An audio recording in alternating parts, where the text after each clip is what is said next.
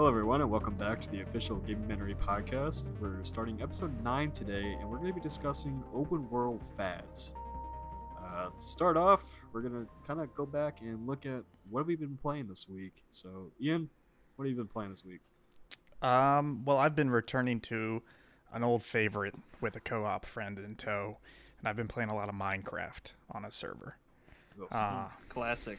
yeah, it's it's one of those games where I first got into it. I think it was like 2010 when it right before it got big in the in the alpha stage, and every couple of years I return to it, and I kind of see what's new, and I preferably try to play with some friends or a favorable community, and just kind of get get that sense of like creativity and discovery and exploration all over again. Play it for a couple weeks, and then put it away for a couple more years. So I've kind of been playing that lately, um, and then a couple other games like Horizon Zero Dawn. I dabbled Mhm. in that for a little bit, but I didn't. Honestly, I, I didn't really like it that much, so I kind of stopped after maybe five or six hours of of playing that.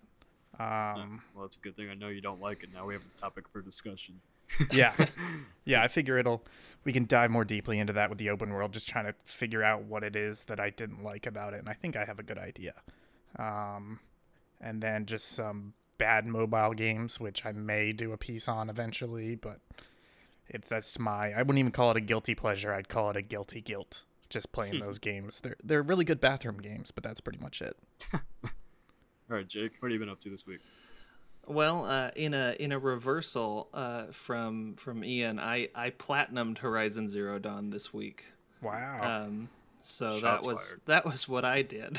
um, but um, yeah, so I've been playing that. I think I had mentioned in, a, in the chat earlier this week. Um, my brother came over and we we pulled out the old uh, Bionicle games on GameCube, and uh, they were pretty rough to try to get through. Um, they did they have not aged well since 2003 and 2007 respectively. so what kind um, of what kind of games were those? Were those like third person or were they like beat 'em well ups? yeah the first the first one is like a it's like a i don't know i i would hesitate to call it a 3d platformer but that's kind of what it is. Um but it's uh, yeah it's kind of peculiar. It's third person it's got some platforming elements um and then everybody's kind of got a ranged attack which is weird since like all those characters didn't really have that if you go like I I don't know. I was super into Bionicle and I read the comics and everything. But um and then the 2007 game was a third person shooter. Um but Oh. it was it was developed by um uh, Traveller's Tales, which does all the modern Lego games, and so there's a lot of that, though those kind of mechanics, like the breaking things and the picking up a bunch of little Lego pieces, and then spending those on just weird stuff. Okay, Um, yeah. For some reason, when you said But um, you said third person shooter, I was picturing like Gears of War, but instead of like people bleeding, you're just like chipping off pieces of their blocks, pieces. and they're just Yeah. screaming all the time. I'd play that game. yeah, no, it's super weird, but it's it's the the fact that they're they're both at 480p and just a little too jittery after having come from playing Horizon Zero Dawn on the on the PS4 all week. yeah. Um, and we were we were both getting a headache from trying to figure out the camera controls and all that. But um, yeah, and then I've been playing, like you said, you had some mobile games. I've been actually playing a mobile game called Warbits, which is basically just a, an Advanced Wars clone. Um, that sounds pretty good. yeah, it, I mean it's neat. It's like you said, good bathroom game. Go in, play a mission, come back out, do whatever you were doing before. Yeah. But yeah, so that's what I've been doing. Well, as for me, I have I think I played one match of Rainbow Six Siege this week, and the rest of my time has been spent playing work. Oh, I've I haven't heard of that game. Yeah. uh, it, you know, it's it's it's uh, kind of backbreaking work. You know, just things we I can't have talk sunk about. a lot of hours into work. Uh, yeah, there's you know, lots of lots of secret stuff. Sorry, sorry, fans. Uh, but yeah, no, I honestly like the past two weeks. I can't really talk about anything I've been doing, but I have not played. Well, I came home. I came back from Nebraska, and it took me a week just to plug in my Xbox again. And I think I well, oh no, wait, I lied. I have been playing a little bit of Get Even, just a little bit though. I think I'm like maybe two hours into it, but I just haven't had time to go back and pick it up. And I really like the story. I really like the aesthetic, uh, yeah, aesthetics of it. But uh, the gunplay is just awful, and I can't stand it, and it makes me not want to mm. play it. Like there's this, uh, it's it's a it's like a there's like a corner gun in it, and so like instead of just using first person shooter mechanics, it, it, it it's like a, almost like a puzzle shooter kind of when you think about it. So like you'll use hmm. this camera, so like if you look straight up and there's guys below you, the corner gun, like you can shoot down at them while looking up with the gun. Takes some getting used to. It's, it's kind of cool, but just the uh, the way the AI work and the shooting mechanics just really rough, especially coming off of you know Rainbow Six Siege. Right. But uh, as far as that, I've just been really playing a lot of video games, just watching a lot of the league when I have time. Can't get enough of that show. You guys watch the league? Uh, I watched the league at school because uh, my roommate was a huge fan of it. So I don't know how much of the league I've seen, but it was on most evenings. But yeah, I just I just got into it. I'm you know a few years late, but oh well. I'm already yeah. pretty much done with it. it's pretty good, like comedy binge show. Yeah, the uh my favorite episode is the one with the gun. He's, It's like he, the guy broke into his house. He's like, "I have a gun, and I'm gonna murder you with it." He's like, "Oh no." uh, but yeah, so so let's go ahead and get into open world fads then. Uh, yeah. So I think we'll start off by talking about let's let's start off on a positive note. How about that? What are the open world games you have enjoyed in the past? Let's go five years. Five years. Wow, that's a big. I'm gonna I'm gonna go even shorter than that. I'm gonna go the last. Let's say three years. How about that? I'm gonna go the last four or five months because in that time I have played oh, yeah, right. two incredibly good open world games. Uh, I guess I was talking like release time frame. But yeah, let's do let's do that then. Let's talk about most recent open world game that you played that you liked. Um, yeah. So so one of them, I, I think one of them's kind of an easy, which is Legend of Zelda: Breath of the Wild. Um, it's it's a really good game, but I think in terms of open world, what it really stood out for for me was that a lot of open world games, um, they say they're open world, but they kind of feel like a linear spider web in that Those there are, are yeah, in that there are there are areas where there's only one way to get between areas. So there there's basically bowls and there's paths between them. But you cannot necessarily climb over mountains. You cannot necessarily go down rivers and there's even some games where you can't even swim. Your character dies as soon as you go into any sort of water. But with Legend of Zelda, the way they add all these movement options like climbing, gliding, the whole stamina system, there's basically no part of the map that map that is not explorable. So there were a lot of times where, I mean, honestly, I'm gonna say 90% of the game I was not on any sort of street, road, path, or trail. It was just going through open fields, climbing over mountains to get to areas, and it makes the whole map just feel a lot bigger, and it makes it feel a lot more accessible, knowing that at any point you can jump onto a surface and climb. There's almost no surfaces in the game except for in the castle, I think, where you can't climb it as as a surface to be climbed and to get on top of.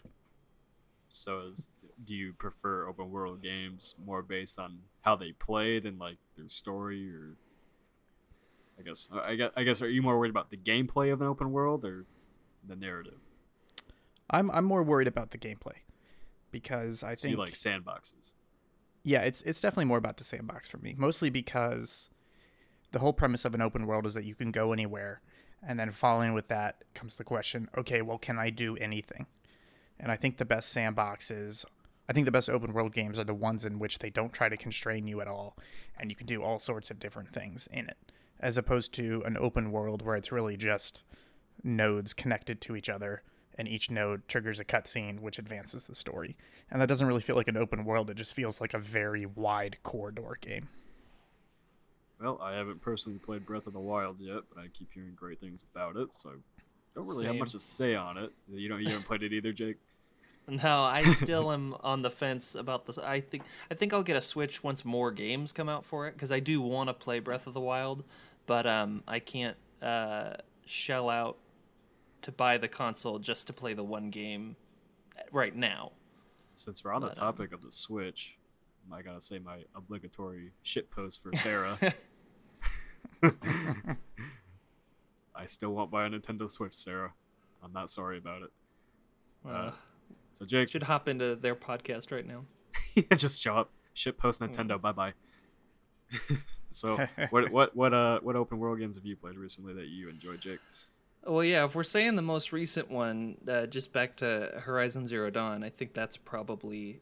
I mean, yeah, that's the most recent one I've played right now. Within the past five years, uh, I mean, I don't know, like Grand Theft Auto Five. Although that even, I don't think they made enough use of the world in the solo, um, in the single player. I think that really the only open world elements that matter are in the multiplayer but I'm not super keen on the multiplayer because I don't like just hopping into a game and being trolled for an hour and then rage quitting. See, I thought I Um, I thought I I'd enjoy Grand Theft Auto Five a lot more than I did, but I mean, I don't know. I, I never even finished the story in it.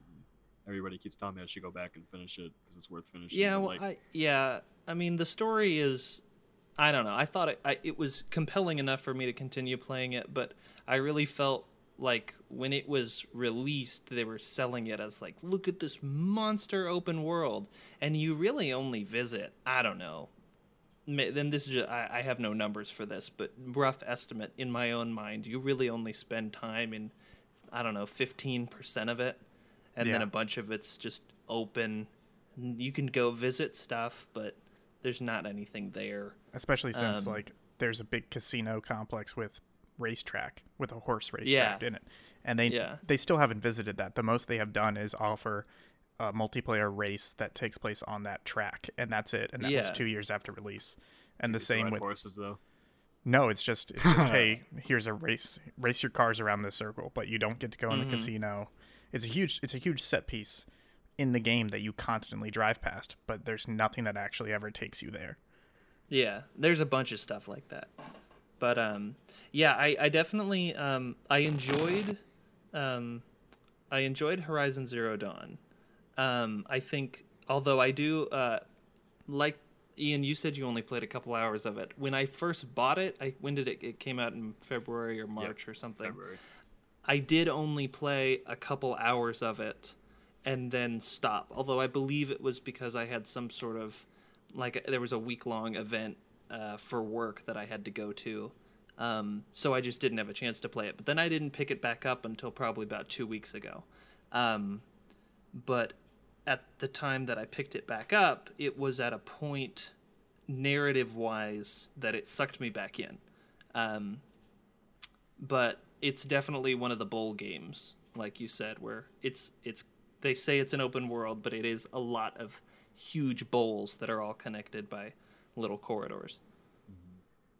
Yeah, I think what I kind of bounced off of was I, I think you're absolutely right about the story. That was kind of the one thing that was keeping me playing the game as long as I did. But um, eh, this this is going to be a very weird complaint, but the game looks beautiful. But I think that the way that it's designed and the way that everything is presented in the game is too cluttered. So there were a lot of times where I would be looking at Mm. the screen and almost comically I would lose depth perception. I would be unable to tell if that's a rock or if it's a mountain. Is that Mm. an animal or is that a tree? And because everything was so detailed, it all started to blend together and I couldn't really distinguish interactable objects from enemies that were stationary from the terrain and from Yeah. assets. And that that started to drive me crazy because I couldn't feel any attachment to the environments when everything just started to kind of blend together. Yeah, I guess I guess I get. I didn't necessarily have that problem myself, but I can see what you're saying about that. I actually just um after I finished the campaign and uh I guess the campaign, I don't know if it's what the main story. Um I went and turned off the HUD just as kind of a fun like I'm to go hunt big robot dinosaurs without my reticle and without any sort of combat prompts. Um and it was actually pretty neat because it, was for me sometimes the hud got a little busy um, and that's always kind of been a complaint of mine with rpgs is sometimes there's just a little too much going on information wise um, that i just want to like shove some things off the screen and I can figure it out myself. I don't always need to be told where the quest wants me to go. Yeah. But And I think um, there are some fantastic things that the game does. And I'll just call out one of them, which I think is absolutely brilliant, which is that you can go into your crafting menu and you can say, I want to craft this item, but you don't have all the uh, ingredients yet. So you can say, I think they call it a crafting quest or something like that. You say, create me a quest for this. And they create a quest and automatically give it to you. And it's, hey, go to this area, gather three items, Yeah. go to this other area, gather three items. It's not a mental checklist. It's not a different UI font or color like they have in Fallout 4.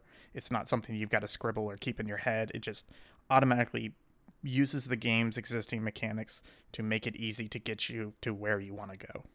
yeah, that was pretty neat. I did uh, take it take advantage of that on several occasions.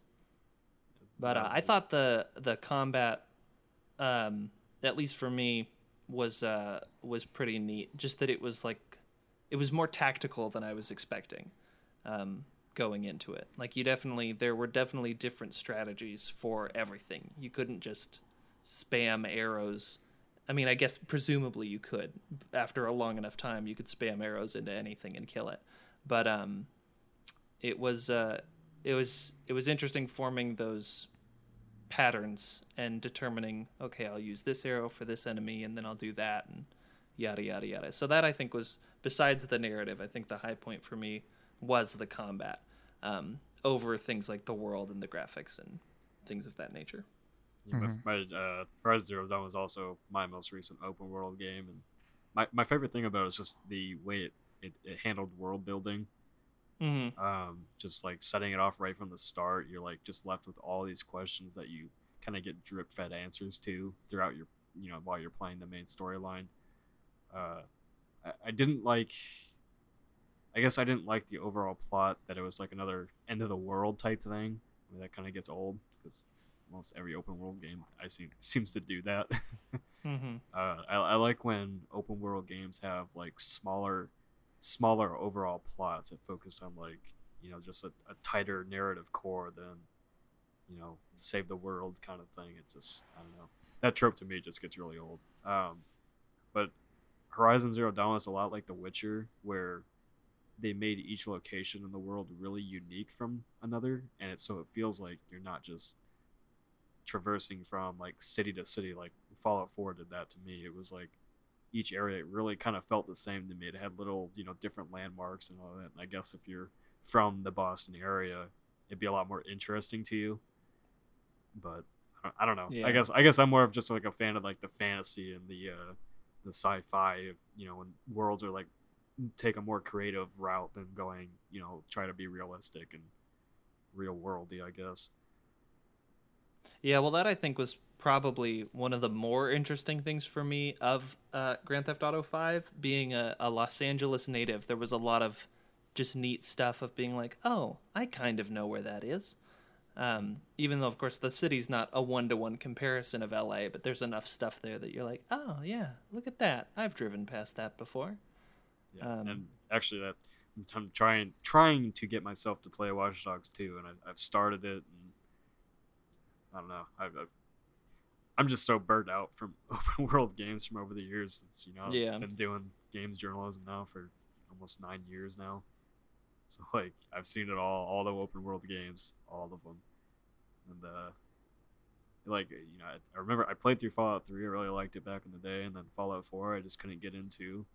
Uh, I think the, really the only open world games I've actually completed in the past three or four years was Horizon Zero Dawn and Witcher Three.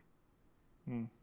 And I completed The Witcher Three, and I usually when I play an open world game as well, I also don't really go and do anything else other than the main quest. And The Witcher 3 was one of those games that I actually actively seeked out side quests to go do them because the stories were very interesting. And I'm pretty sure I pretty sure Horizon Zero Dawn has a lot of those too, and I need to go back and complete those. But uh, I don't know. For for me, like I like the, I guess Darksiders 2 would be like the way I prefer my open world games, kind of like hub world things. Mm-hmm. Uh, but yeah, what, do- what do you what what do, what do like open world fads or you know have you guys gotten so tired of that it just makes you not want to play open world games anymore? Does, does none of that bother you? Well, um, I know at least for me, I've always, even as a kid, I think the first open world game, quote unquote open world game, was actually one of the Lego Island games. Um, and I remember then, and it's always been something that's bothered me since then, when a game is branded as open world and I can't go into every single building. and I know that that's like, it's ridiculous for me to assume that they're going to design an interior for every single building that they're going to put in a game. But it, that's still always been something that, that has bothered me. That I'm like, oh, I want to go inside there and just see what's in there. But then knowing that it's just a JPEG window on a wall. Um, See, like Lego Island, that was like one of those that, that was like a hub world game too, kind of like Darksiders. You know, you complete all the objectives in the opening area, then you move on to a new area, and then you you know it's still sandboxy, but it didn't have like you know just a massive map just for the sake of having a massive map and like ooh look how Mhm. much stuff we can fit in this world, but it's all empty. And uh, I think Ian knows what game I'm talking about here. Oh, are you talking about uh, Mafia Three? Oh yes, I'm talking about Mafia. Oh 3. my god, that game, that game was terrible. How, how, so how do we, how do we want to go about this? Because I haven't finished Mafia's three Mafia 3's narrative yet. Oh, and oh, you're still playing it? I I intermittently go back and forth to it. Like I I Is this played like it again, your- like, Is this like your self-flagellation? this this this is my need to game that for something. yeah this is my game that I'm like everybody says it has a really good narrative and I want to see it through to the end because I'm interested I'm interested in it. Like I love like mafia history and all that. But the gameplay literally makes me want to go into the game and get myself run over by a car. Yeah, yeah. So my my background is, I played Mafia One. Um, I didn't I didn't finish it just because I wasn't in the mood to finish it at the time. But I played about half of it and I was blown away. It was very you know you you have to drive around at the speed limit, and if a cop sees you, he's gonna pull you over, and it was just crazy playing that. And then I played Mafia 2, and I actually enjoyed Mafia 2 because it did feel a little empty, but the story was still decent, and the gunplay was fantastic, and the game looked amazing. Um, and so I went into Mafia 3 very excited for it. And then I tried to play it, and it crashed three times in the first 30 minutes. It r- ran terribly on my machine. It played terribly, both the driving, the walking, the shooting. The only a- interest. I have a dark secret. What's that? we uh, got a behind the scenes presentation of the game at E3 uh, last year, and I fell asleep. I Yeah, felt that's- really bad about it because I was Mhm. super interested in the game, and then they showed me it, and I'm like, nope. Yeah, I think the only the only thing I was interested by was that the cutscenes were really well done. They did a very good job of presenting characters and dialogue and an interesting story, but literally everything else outside of that was insufferable, Well, and I, just couldn't play it. The the worst the wor- they did like the the no nos of open world games. So they lock their missions behind repetitive missions that you have to complete over and over and over again to get to the next story scene. Perfect. And if you do that, it, just why, why, why Hangar Thirteen? Why did you do this? like I want to like your game, but you Yeah. like eh, every single. I don't. Does it? Jake, did you play this? I have not. I, I know a lot of people were excited for it, but I, I think honestly, the first I really paid attention to it was when I saw your article that it didn't need to be open world, and so I've just never decided to go and. So Ian, Play did you it. ever did you ever actually finish it, or did you just give up on it? So I got so they first open you up to the world and you have your first area to like take over and claim. And you quit. I quit right after that. I was done. Let me let me just tell a quick anecdote. During that period of like knocking over a couple houses and brothels, etc., and then killing the guy, I was seeing things like two enemies and a prostitute standing next to each other, and I walk up and I stab one guy. The guy next to him doesn't react. The prostitute runs away screaming. The guy next to him does nothing, and then I turn and I stab him. It was just really really bad gameplay, really bad AI, and in that hour hour and a half that I played the game, I was like, you know what? I know that it's just this over and over again for the rest of the game, so I'm done.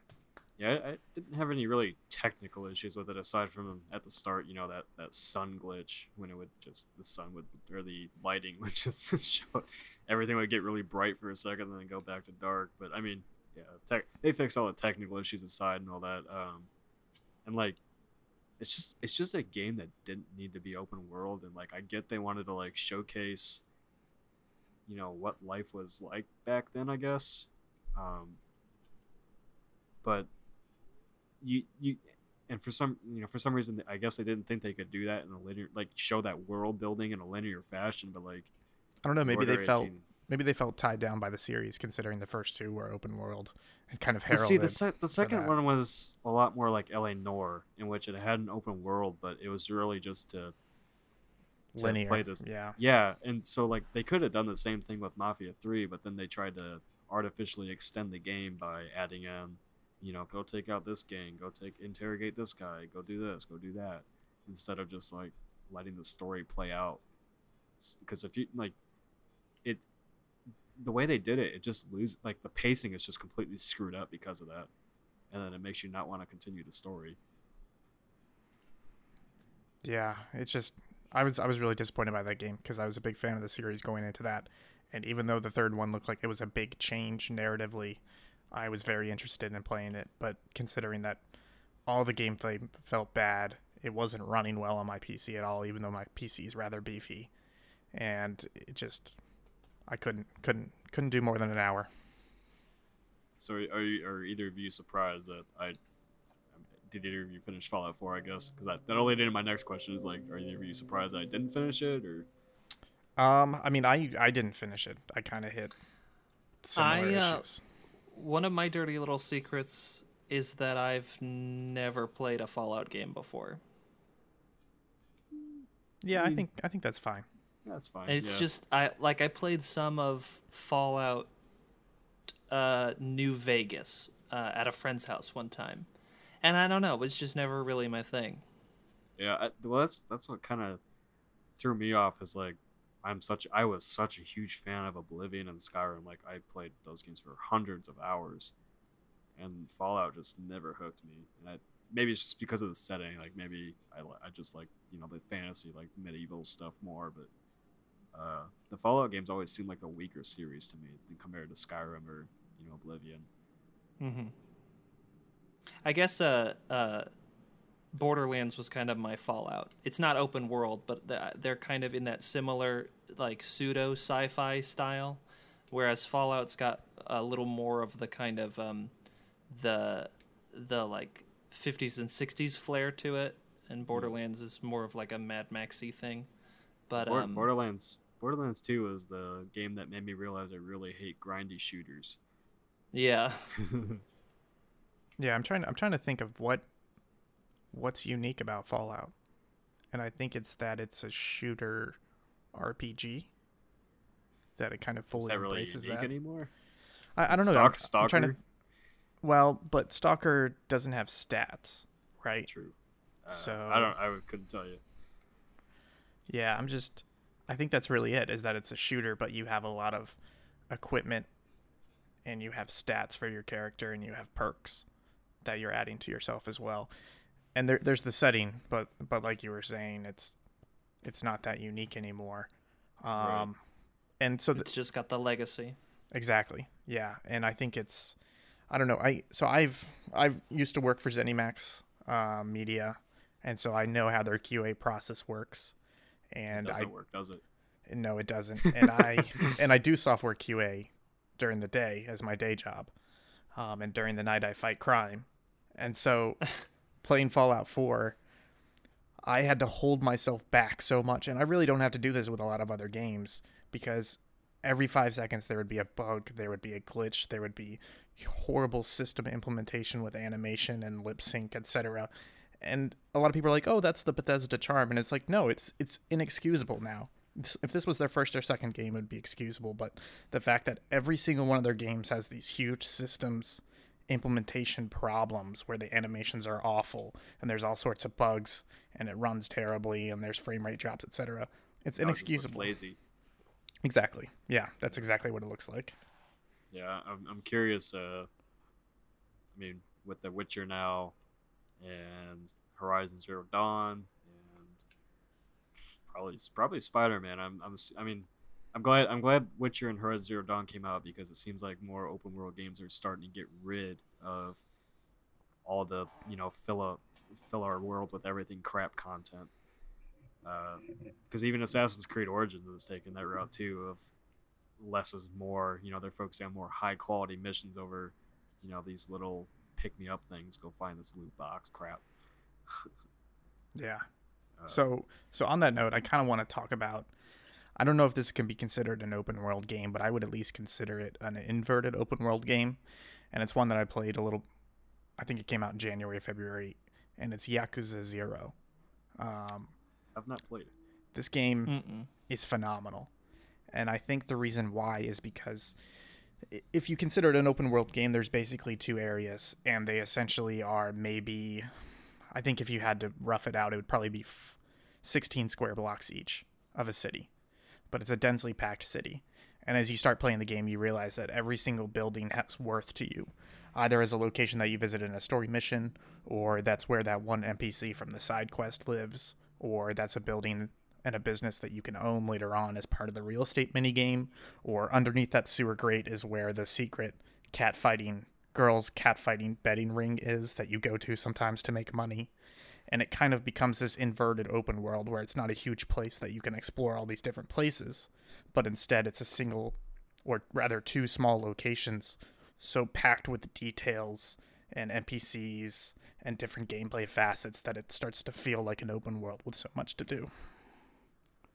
But does it have any like those, you know, filler side missions or collectibles and things like that or well, so it does it does have collectibles. So so let me explain the collectibles to you. The collectibles are call girl cards, which are basically phone cards slash trading cards for actual real world softcore Japanese pornographic actresses. Oh. And when and when you collect them, you can then go to a I forgot what they're called. I think it's like just a video store or whatever, and you can rent a booth and you can watch that 45 second minute softcore oh porn. Jeez. Yeah, there's no nudity, but it's you know like some girl in a bikini rolling around on a giant like um, exercise ball, you know, giggling and smiling into the camera. it's pretty great. It's amazing. And how many of these have you watched, Ian? Um, I think I watched about a dozen. Um, oh. okay, but and this this goes into the no side judgment. quest. Well, this goes into the side quest.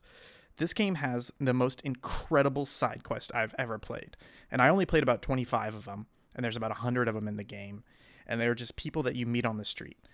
And the reason why I kept watching these call girls was because number one, I wanted to own the business, and that's part of it is you you have to befriend the business owner by going there over and over again for this specific business only you have to befriend him in order to get to the point where you can ask to buy his business. And then the other point is there's a man that runs around in just underwear talking all the time about how much porn he watches and how much he likes to masturbate. And how you bond with him is by going to see all these call girl videos and then uh, going back was, to talk I was to scared where you were going with the with that. No. no. So it's it's all these crazy side quests where each of them are an individual story about this person and who they are as a history and then if you befriend them then they work themselves into the mini game and they can become a bouncer for you or they can open up a new area for you or they introduce you to new items. It's it's an incredible game because of how much depth it has behind every single little gameplay facet that it introduces and offers for you to mess around with. Seems like the mainstream media didn't give much attention to that kind of stuff. No, I think this one seemed like it got a little bit more attention from like Waypoint and Giant Bomb, mostly mm. because this was kind of a big Western release for them. But it's definitely flying under the radar. I mean, I'll I'll say it right now, it's my game of the year so far. Even better than Breath of the Wild because of how how incredible the story is and how much there is to do in that world. Hmm. It's interesting. That's the uh, kind of, I guess another under, overlooked uh, open world game that's coming out is Days Gone. Uh, yeah, I know. I know you said it looks generic. yep, that sounds. I guess it. Right. I guess it does. Uh, but I don't know if you saw my messages in the chat, but uh, when you're watching the E3 gameplay that they showed this year, there's that segment where uh, what's the what's the main character's name? God damn it, that's how you know it's generic. uh, Anybody remember his whatever? The main character. He's riding his bike. It's John Days Gone. John Days Gone. John, let, us just gonna call him John Wick. Uh, so yeah, he's riding his bike down the road, and he gets knocked off it by those gold those guys uh, holding this you know the rope across the road to knock him off. And I think when we were talking about it on the podcast, you said that was scripted, Ian. Yeah, and then the the video you It's showed me not. showed that it's not. Yeah. And Yeah, I'll, and I'll admit I was I was wrong about that because watching that video, the second one they showed, it definitely made me more interested in the game. I, I still don't think I'm gonna play it, but it definitely made it seem a lot more open world, uh, not in a bad way, but in a lot more. There are a lot less scripted actions than they showed in the first trailer. There are ways to go around. There are ways to spot the traps and to avoid them or confront them in a different direction. And I think that's the correct way to take the game. Yeah, well, what really got me interested was like, so obviously, you know, you're riding the bike around the world, you can't be safe, and they pretty much said like, we don't want you to ever feel safe while riding your bike, like you're always on the watch. Which you know, a lot of games that you know offer vehicles, maybe aside from Mad Max, there's not much threat when you're in a vehicle, like you're kind of invincible, kind of thing. Uh, so that that kind of got me really interested in just like how much they're actually playing into dynamic events. And I guess to, to harken back on E3 for a second there, like they screwed it up really showing that game because of the negative press. It's- It sounds like it's undeserved now because everybody's like, oh, it's just Last of Us open world scripted crap. No, it's actually pretty dynamic because even when you watch that second video, even the weather affected how they played the game because uh, it it played different from when he was, I guess we'll say it was a spring, and then they showed the winter and how it changed up the gameplay. You know, the dense snowstorms and all that where it lowers your visibility and uh, increases your sound. And I think I think they said it like your footsteps would have you know heightened sound because you're crawling through the snow or whatever. But it, it sounds like it's more it's actually a more innovative open world game than it looks. Yeah. Aside from you know the big masses of zombies, but even then, even that like they said that you can use them in multiple ways. So, It sounds like it's that's kind of one of the the victims of E3 where it doesn't matter how good your game is if you don't necessarily present it on the best footing, then those first impressions can hurt you long term. mhm. so I guess let's move into we, we kind of touched on it, but we were talking about open world fads and like I guess the way sh- the way I want to talk about this is like what would you how would you change open world games to make them not so you know I guess boring to play now. Just a lot of them failed. To, I, for, at least for me, like it takes a lot for me to want to play an open world game now. Like it has to hook me right away for me to even be interested in it Yeah. because so they just they're just huge time sinks and like even the thought like my thought process now goes into like gosh darn i'm gonna have to play this for just 40 hours just to get through the story like i don't want to do that anymore yeah, I think part of it is reducing the tedium. So something that Yeah. Horizon Zero Dawn did that started to annoy me almost immediately was collecting items. You know, there's a lot of items in the world and they're they're they're marked and I do appreciate that they're marked, but you would have to go up to it, you would have to hit a button and then you would reach down and you would do a half second or a second long animation and then pop back up. So you would have to do that for each and every single little branch, tree, bush that you wanted to to collect. Whereas mm-hmm. just, you know, not necessarily to say the same the games are the same, but just to compare it to Breath of the Wild real quick. You kill an enemy, he drops three items. As long as you are within range of the item, you press the button and there's no animation. It's just immediately there's a sound plays and it's in your inventory. So it's one of those things where it doesn't seem like a big difference, but as you're at hour 30, 40, 50 and you've collected your 10,000th item, it's going to get annoying adding all that up, all those animation frames, all that interact prompts, etc. so like that that that actually Yeah. didn't bother me in horizon zero dawn because it was like fast enough and everything was like supplied enough where like it just you know you just kind of did it as you went and you really didn't pay attention kind of kind of like a mindless activity i guess and like the only thing you know you really had to search for in my opinion was like the uh the plants that give you health.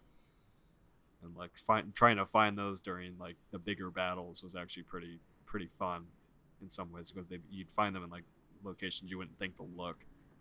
And kind of added uh, another element of strategy i guess especially when you're facing like the, the big Yeah. corruptor things. Although I did find uh, at times the game would fall into the trope of uh, I'd be like, I'm finding a lot of these medicinal herbs around, and then one or two minutes later, it would be some big thunderjaw or or some one of like the Deathbringers or something, and I'd be like, oh yeah, it was giving me a bunch of these. oh, these you mean on the story missions? Yeah, yeah, yeah, on, on the Yeah, story yeah. missions um but i think my i think my biggest complaint with open world games and i think with horizon zero dawn too um was that there was a, a whole sub uh, sub a sub listing of the quests that was just called errands and i'm not about that when it's just like a um, my my mother is sick. Can you go find this plant that's just far enough away to be a nuisance, but just close enough that for the sake of story, it doesn't make sense for me not to just go get it. um, Yeah, that And, sounds and, terrible. and then if and then if you don't get that, they'll stand there for days and days and days and days, and then you'll finally go get it. It's like, oh, now my mom's better. yeah. Um, but um, yeah, for me, beyond just um, uh, the main story needs to be interesting for me to want to get into an open world game. I think keeping the side quests compelling. I think Ian, like you said, that's also very important um, because. I mean, for the sake of replayability, as more uh, uh, as well as anything, you, once you get through the main story, it's the developers basically has the decision whether or not you're going to keep playing or not.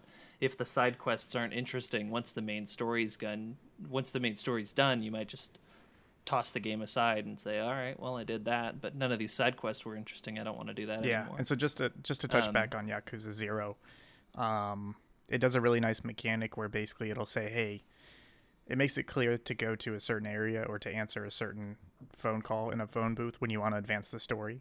But then there's times where you just run around encountering characters and doing side quests, and it just makes it very easy to play around in a location.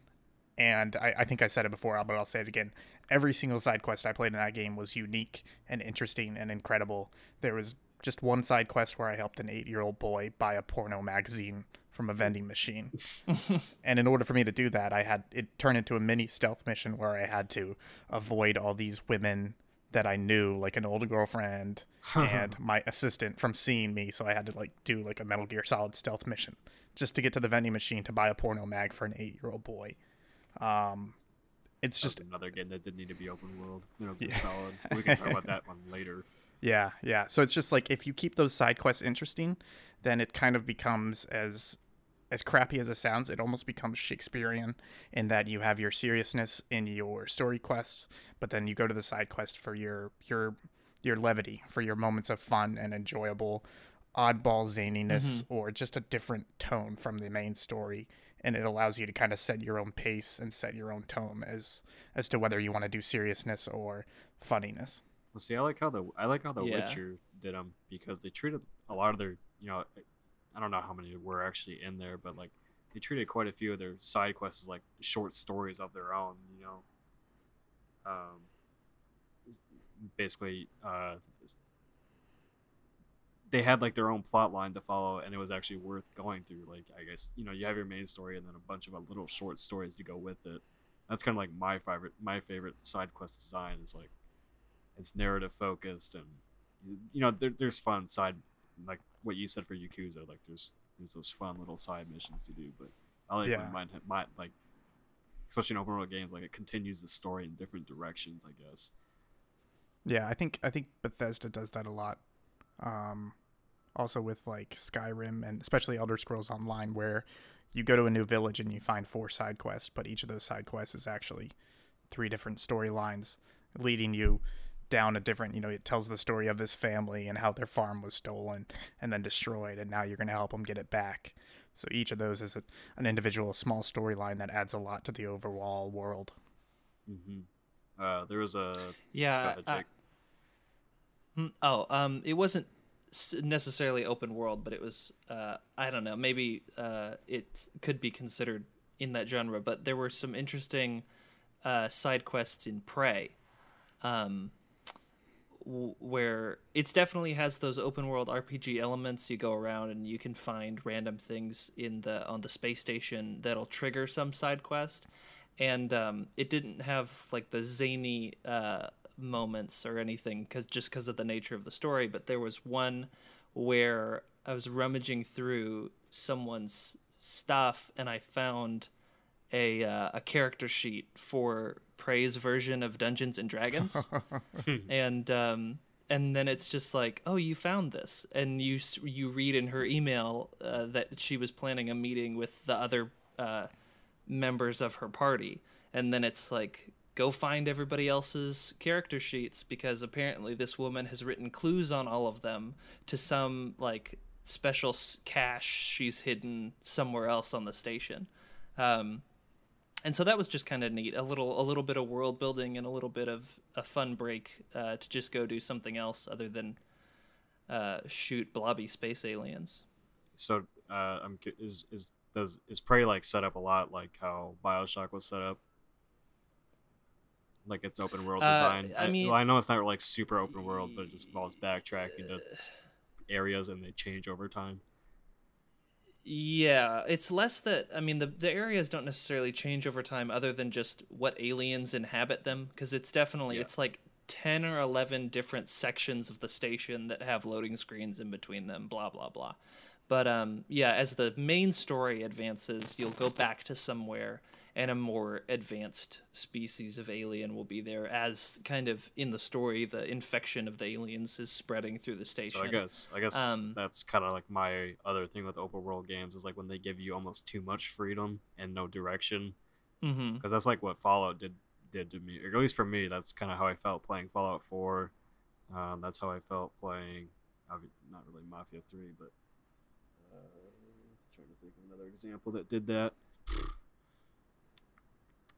Huh, I can't. Well, I don't know. Fallout Four is the one that come to mind. It's- like I really want to finish that. I, I feel bad for not finishing open world games, but then I'm like, if the story doesn't even interest me, why go back?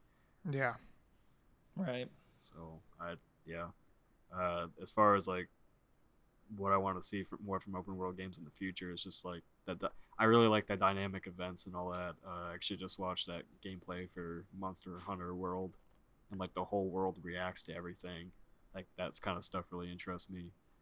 Um, aside from that, yeah, just as long as I guess what I look for in open world games now is that they have like a actually as stupid as it sounds, like a very cinematic narrative to go along with it.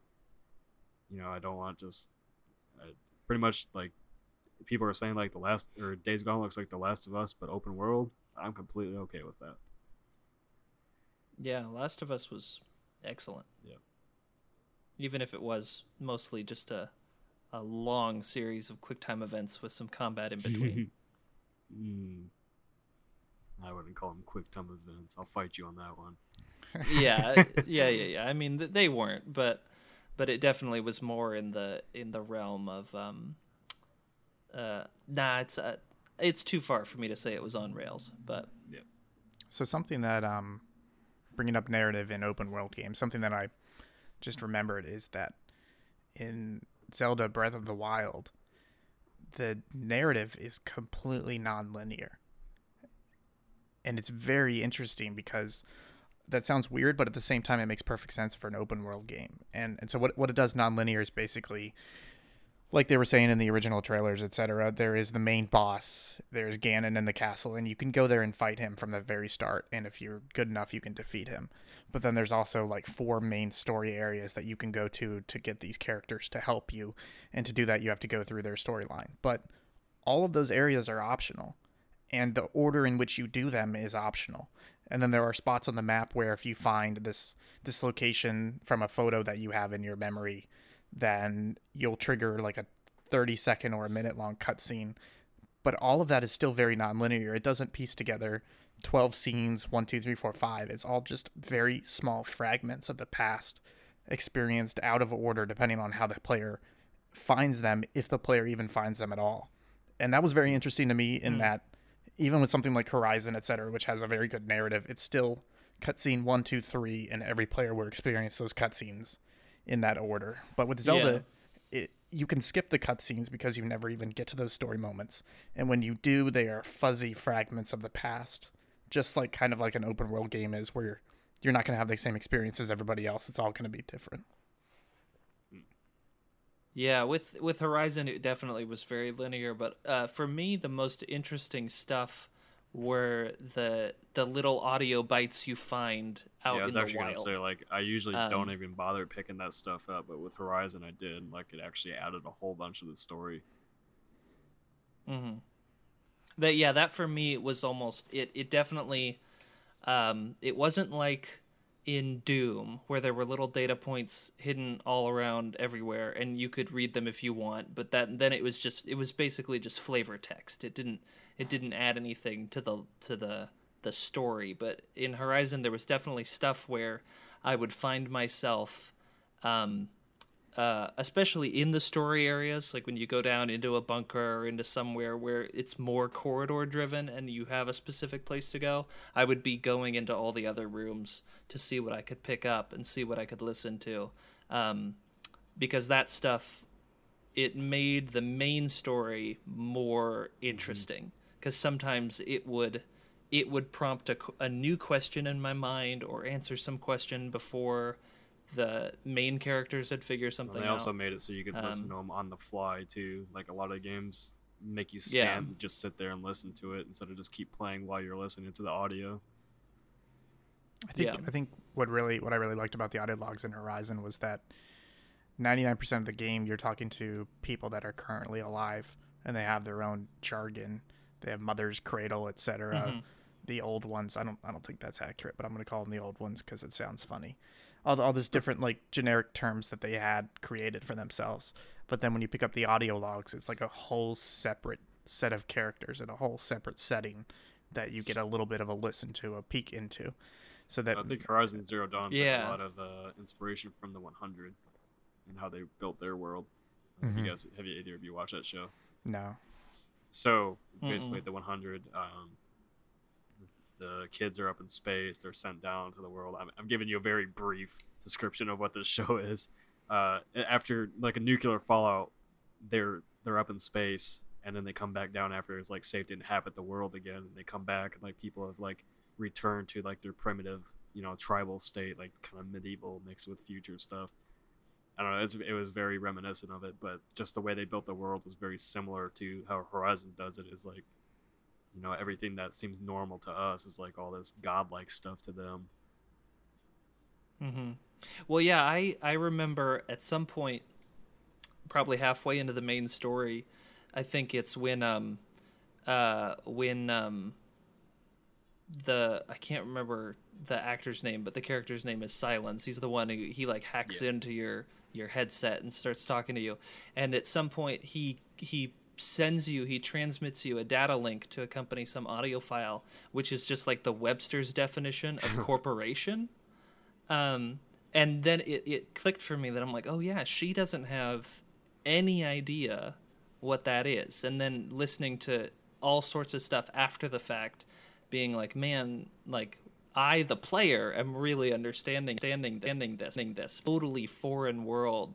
Like if I putting myself in her shoes and listening to this, and almost everything is alien. Everything they're talking Yeah, about. that's that's Um, like the level of immersion and mystery keeps you going on the horizon, I guess.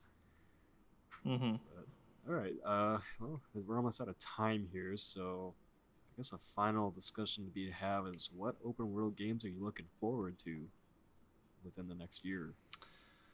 Um, so does Mario Odyssey count? I think I think that's kind of a question of Yeah, it's like a Dark Darksiders, you know, overworld kind of game. yeah, overworld where there's there's Yeah, the- hubs. the hub. Yeah. Um, I guess that's kind of if there's so many open world games nowadays, then how do you define open world versus hub versus something like Uncharted 4, which has areas that are a lot more open than you're used to, like the desert level where suddenly you can go in all sorts of different directions. Yeah, I mean, I call like on you know a level like that in Uncharted like a, li- a like a linear sandbox, and, Yeah.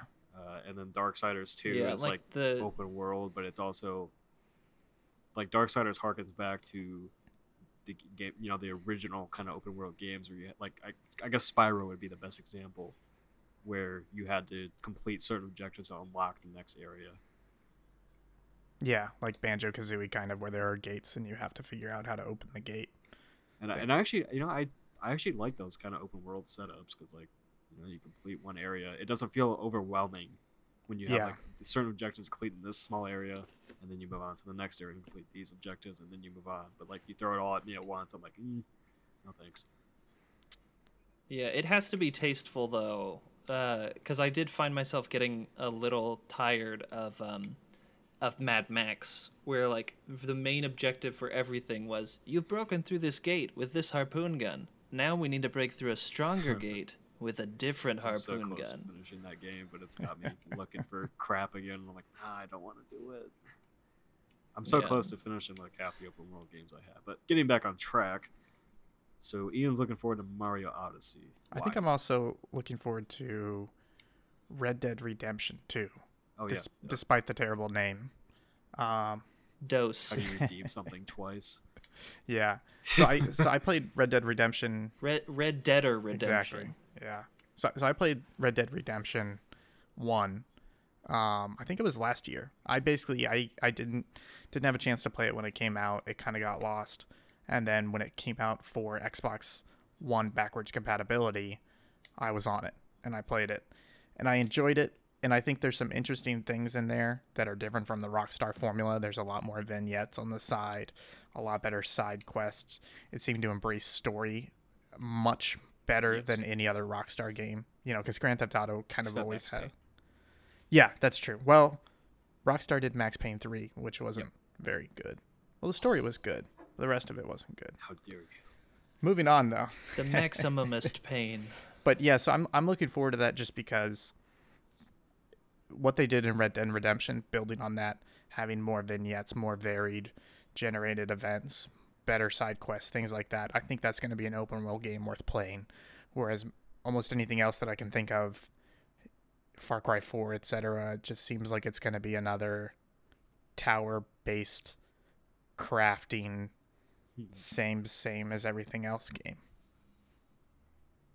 Yeah. Uh, yeah. Oh, yeah. Red Red Dead Redemption like didn't do really very many or really any of like the open world tropes that Grand Theft Auto does. It's a lot more like grounded in reality and realistic, and then the story just the the pacing of the story in the original Red Dead Redemption was on point. It didn't have you go do all these stupid side quests or you know just a pretty aggressive story like Mafia. But or, uh, Jake, what are you looking forward to? Um, I imagine uh, it will be on your list as well, but I'm very looking forward to Metro Exodus. That one's not really open world. Um, didn't they say it was open world? it's it's I know the other games aren't really. it's not but open. No, it's not open world. It's uh, it's still it's still Oh, linear shoot. of like the. I got the wrong it's still- information. it's still linear, but like with more explorable sections. Kind of like the. I guess Okay. the best example would be like those Uncharted forest sections where they're open and explorable. Yeah, yeah, yeah. Uh, well, since I lost that one on a technicality, Hmm. um, uh, shoot, then I'm not um, I'm not super sure. I mean, yeah, I'm I uh didn't finish playing through the original Red Dead because I was playing it at a friend's house, and then he moved. Um, I guess to give you an idea But of yeah, I mean- out, there's Red Dead, Red Dead Redemption yeah, yeah, yeah. 2, Red, Red Dead Creed Two Origins, definitely looks interesting. Days Gone, I was never big into Assassin's Creed, but Spider Man. so I don't know. Spider Man. Um, yeah, I mean, I don't know. Uh, I I I've played enough open world games to to know how to talk about them, but I don't know if I'm really like really hyped for for uh, any of the titles that are coming out. I'm pro- I'm probably gonna play them and I'll probably enjoy them, but there's none that at the moment I'm phenomenally excited hmm. for. I think there is Far Cry 4, but it's odd with that game. Oh yeah, Far Cry 5 where Technically uh, six. yeah, basically it's it's funny cuz that game I'm not excited at all about anything to do with the world. I just think that from almost from the beginning their gunplay has been fantastic and they've carried that throughout the series. So I'm more excited for that as a shooting game than I am as an open world game. It seems like they're focusing a lot more on story for that one, but uh, as far as far as what I'm excited for, definitely Red Dead Redemption or yeah, Red Dead Two. I'll just call it that. Uh, definitely excited for that one. Uh, hopefully Rockstar shows it off soon because they just delayed it. Um, honestly, like I'm actually really, really interested in Assassin's Creed Origins. Um, I really like the historical time periods that they go to. I didn't like Syndicate at all, which everybody seemed to love, and I don't understand why. I really hated it. Like I liked Unity more than Syndicate, and I get heat for that all the time. um, but Assassin's Creed Origins, you know, they, they're following a lot of what The Witcher did. They're focusing a lot more on the story, a lot more on the side missions, and not making it so full of content. And they actually, I think they were talking on Twitter, that they were talking about how the world is actually bigger than Black Flag, which is that means it's huge. That means Hmm. that world is massive. Um, unless they're not, unless they're not accounting for like the oceans in Black Flag and just talking about like the land masses they all had in there. But even then, like that world was huge. Um, but you know they're adding tombs into it now, and you know obviously with the Egyptian setting, uh, the combat system looks slightly better. I don't know. The uh, E3 reveal that little arrow you could control just made me laugh out loud. I, I really hope that's not the final product. I hope, like, I'm really impressed that the games media and gamers in general have not created memes all about that. Like, yeah, look, look at this really realistic setting, and then oh wait, you can control an arrow and drive it into somebody's head. Uh, So there's there's two more that I just thought of. One is um Shadow of Mordor. I think Oh, that's yeah. the right name. I'm super excited for that. Oh Duh. yeah, yeah, yeah. so I, don't- I can't don't know, remember them all now. I feel like the first one had the incredible Nemesis system, but a lot around it wasn't that great, and it was a very slow year, so it stood out. But I think this year, the Nemesis system alone isn't going to be enough to kind of make that a standout title. Well, I did see just. It, I mean, I saw it today. I don't know if they announced it today or not, but that they're uh, they're gonna let you, I guess, port your Nemesis from the old game into the new game. So they they might be thinking about that, and as I don't know, I don't want to say gimmick, um, but they'll be like, hey, you can you can play against your Nemesis from the first game in I, this s- new I still game. uphold that the Nemesis system is the most innovative thing of this generation so far. Yeah, definitely. It's it was And- fantastic. I'm just waiting for other developers to incorporate in their open world games. Like, I, I swear to God, Assassin's Creed and the Nemesis system, like that would be great. There's no, there's no way they could fuck that up. With like all the Templars and how notorious they are and everything, like the Nemesis system would work perfect for that. Yeah, I think it, it, so. It kind of reminds me of the original Red Faction and how that game had these incredible destructive environments. You know, it, it was a it was a linear first person shooter, um, but you could tunnel through almost any wall with explosives in these missions and do crazy things. And it was one of those things where it came out, everybody was blown away by it. It was amazing, and then it just got lost. And there was very few other games that tried to reproduce it. And I think that's the sad thing with the Nemesis system is that it came out. Everybody said everybody's going to be using the Nemesis system in the next five years, and then nobody else has really even tried it. And that's a shame because it's a fantastic system that kind of deserves to be duplicated and tried out in other games. Yeah, there was a interview the other day about they were talking about how nobody had duplicated it yet, and I guess you know they just kind of mentioned like yeah, it's it's a very tech technically challenging system that they've been working on for years. So I guess I'm sure you'll see innovation on it sometime.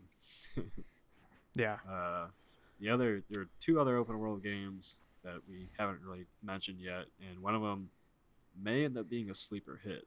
Uh, is Agents of Mayhem.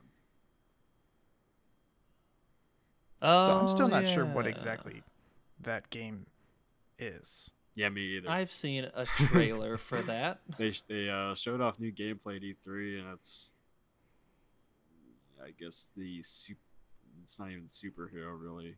Uh, I guess if you want to compare it to anything, it'd be like a hero shooter, but in an open world setting. Yeah, and so then the other thing I heard that was weird, Giant Bomb, who got a chance to play it, they said that it was a four.